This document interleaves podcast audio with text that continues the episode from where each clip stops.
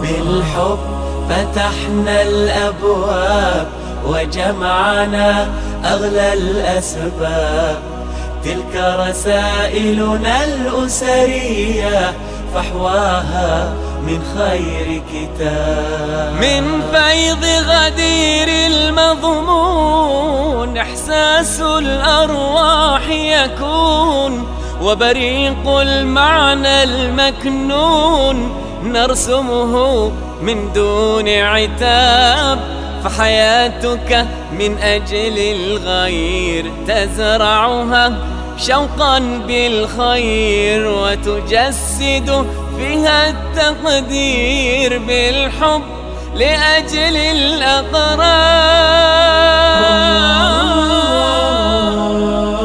هذا البرنامج برعاية مؤسسة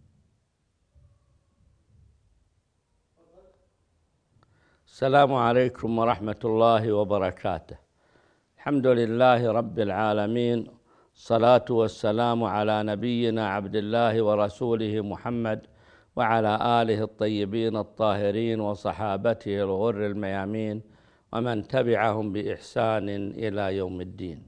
أحبتي في الله أتحدث إليكم في هذا اللقاء المبارك عن عيادة المريض.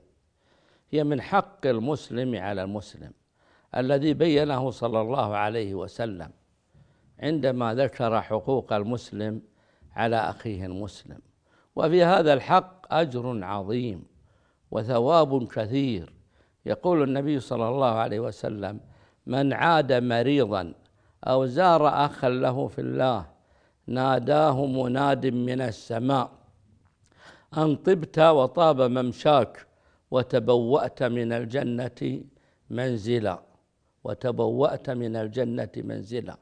والذي يزور أخوه المسلم ويعوده هو في خراف الجنة.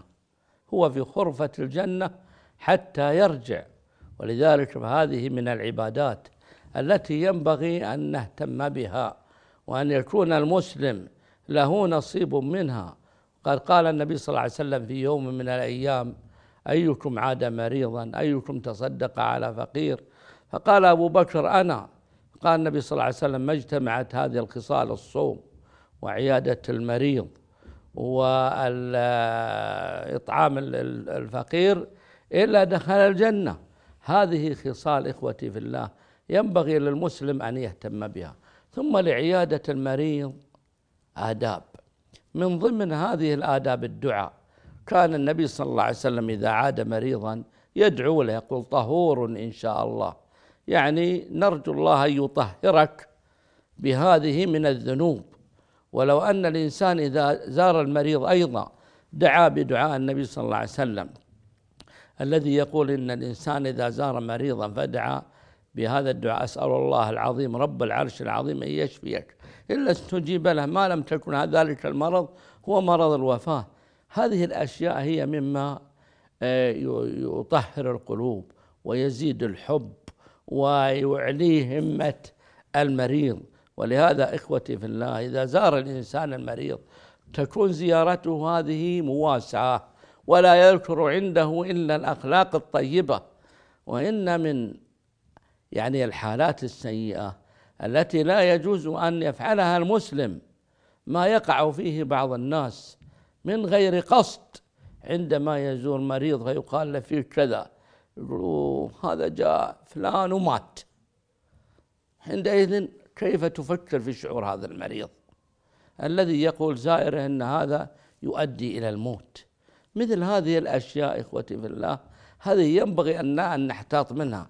كذلك أيضا من ضمن الأشياء التي ينبغي للإنسان أن يعرفها ويحذرها أن بعض الناس إذا ذهب يزهد الناس في العلاج في المستشفيات يقول والله لو أخذتوه ورحتوا وسويتوه وعملتوا بكذا كان يمكن أنفع.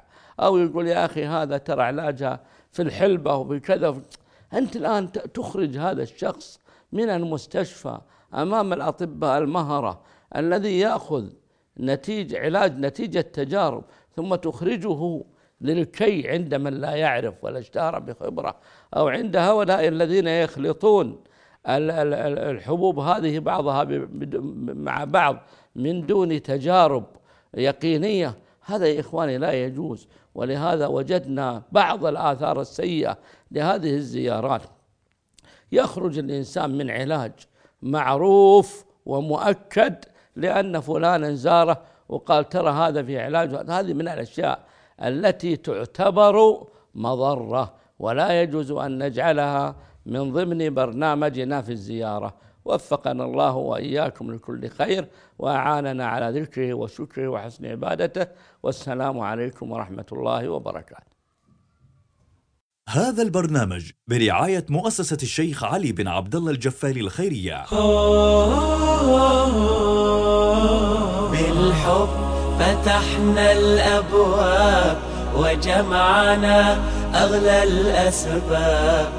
تلك رسائلنا الأسرية فحواها من خير كتاب. من فيض غدير المضمون إحساس الأرواح يكون وبريق المعنى المكنون نرسمه من دون عتاب فحياتك من أجل الغير تزرعها شوقا بالخير وتجسد فيها التقدير بالحب لأجل